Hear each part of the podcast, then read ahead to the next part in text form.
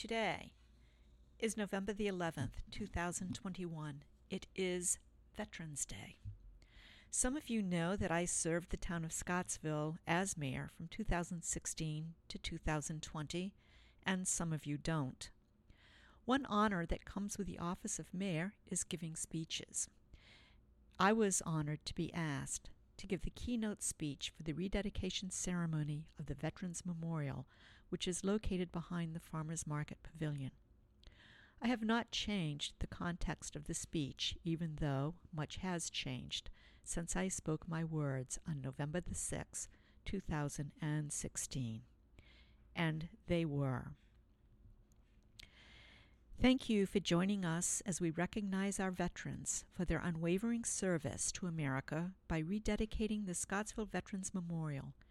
It was ten short years ago that another mayor stood before you and dedicated this memorial commemorating those who served in World War I, World War II, Korea, Vietnam, the Falklands, Desert Storm, Afghanistan, and Iraq.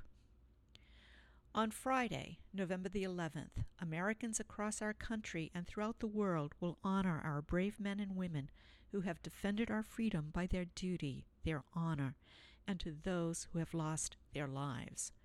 Today, we salute their sacrifices through our community's commitment to care for our Veterans Memorial.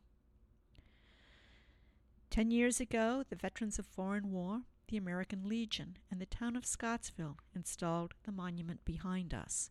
It resembles many monuments constructed in small towns and communities throughout our country that pay homage to members of the Army, Marine Corps, Navy, Air Force, Coast Guard, and Merchant Marines who have served our country.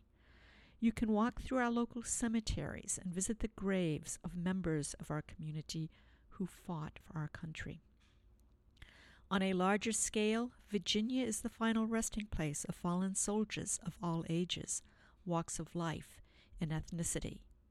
Two and a half hours north of us is the Arlington Cemetery, and Virginia is the home of the National D Day Memorial in Bedford, which is only an hour and a half drive. Bedford lost over 20 of its young men during the D Day offensive, making this loss as the highest to any town per capita in our country. With today's technology and the rapid growth of internet services such as Facebook, we see videos of soldiers returning home, surprising their spouses, children, parents, and their dogs and cats. This reminds us that mothers and fathers are being deployed. It brings uncertainty to children who deal on a daily basis of one of their parents not being there for them. Families live with the knowledge that their loved ones may not return home.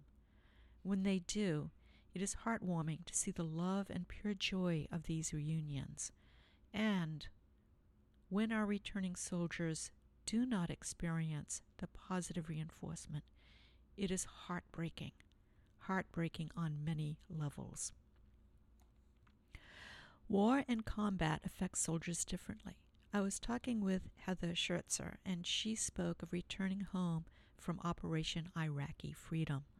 Her transition back to what we think of as normal was difficult. The relentless loud noises of rocket and mortar attacks she experienced caused any noise to affect her. Yet she felt fortunate that she was able to get through the transition, and she comes away with how wonderful the United States is to have been born and raised here the freedoms you have when you come home and the simple pleasures of water and electricity. Today, she is owner of the Scottsville Supply Company, and she serves the town on the Public Safety Committee. And war affects all of us in ways that we may never know. As a child, rather curious, I looked through my mother's wallet. There was a photograph of a man in uniform who was not my father. A few years ago, I asked her about it. Raymond Corey served in the Marines and died in Okinawa. This changed the course of my mother's life. I want to speak of a man that we see around town. Oftentimes he is with his son Eric, and sometimes he is alone sipping his coffee at Bain's. He is a soldier who has fought and served our country through three wars World War II, Korea, and Vietnam. I am sure he has stories that will break your heart and stories that will make you laugh. They are his stories. I consider Billy a hero, not only because he fought in three wars, but because he lived through three wars and is positive. His smile is infectious and he is loved by our community.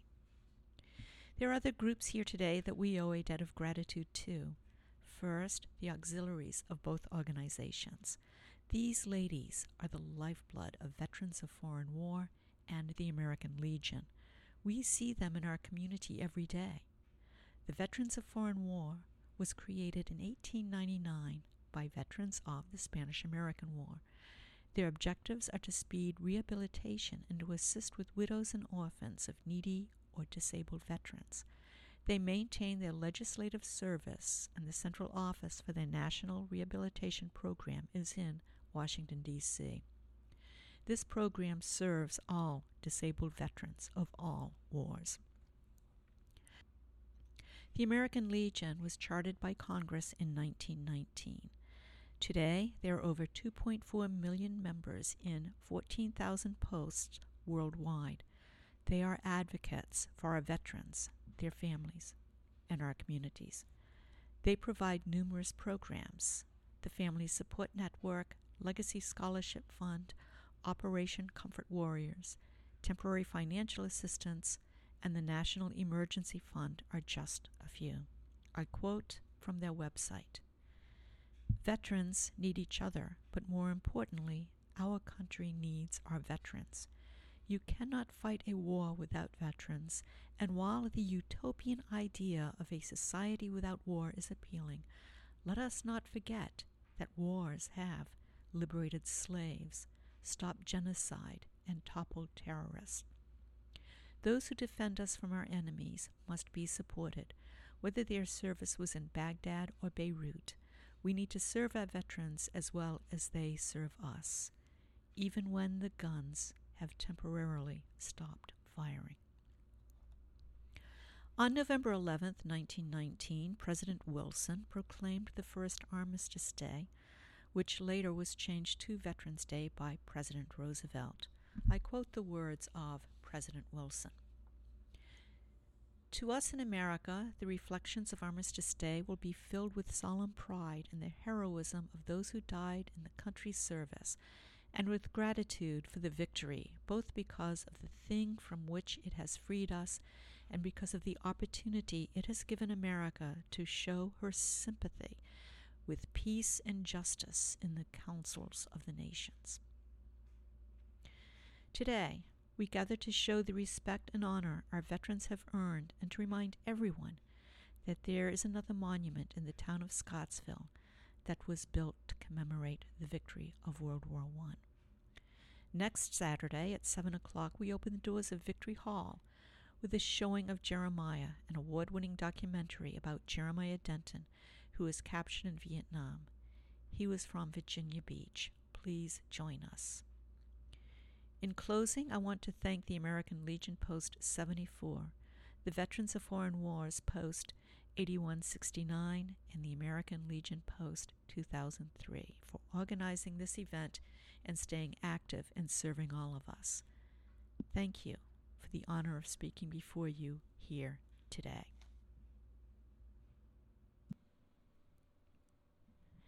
As an aside, if you are interested in watching the documentary Jeremiah. Go to YouTube and search for Jeremiah Denton, the documentary. Thank you for listening today.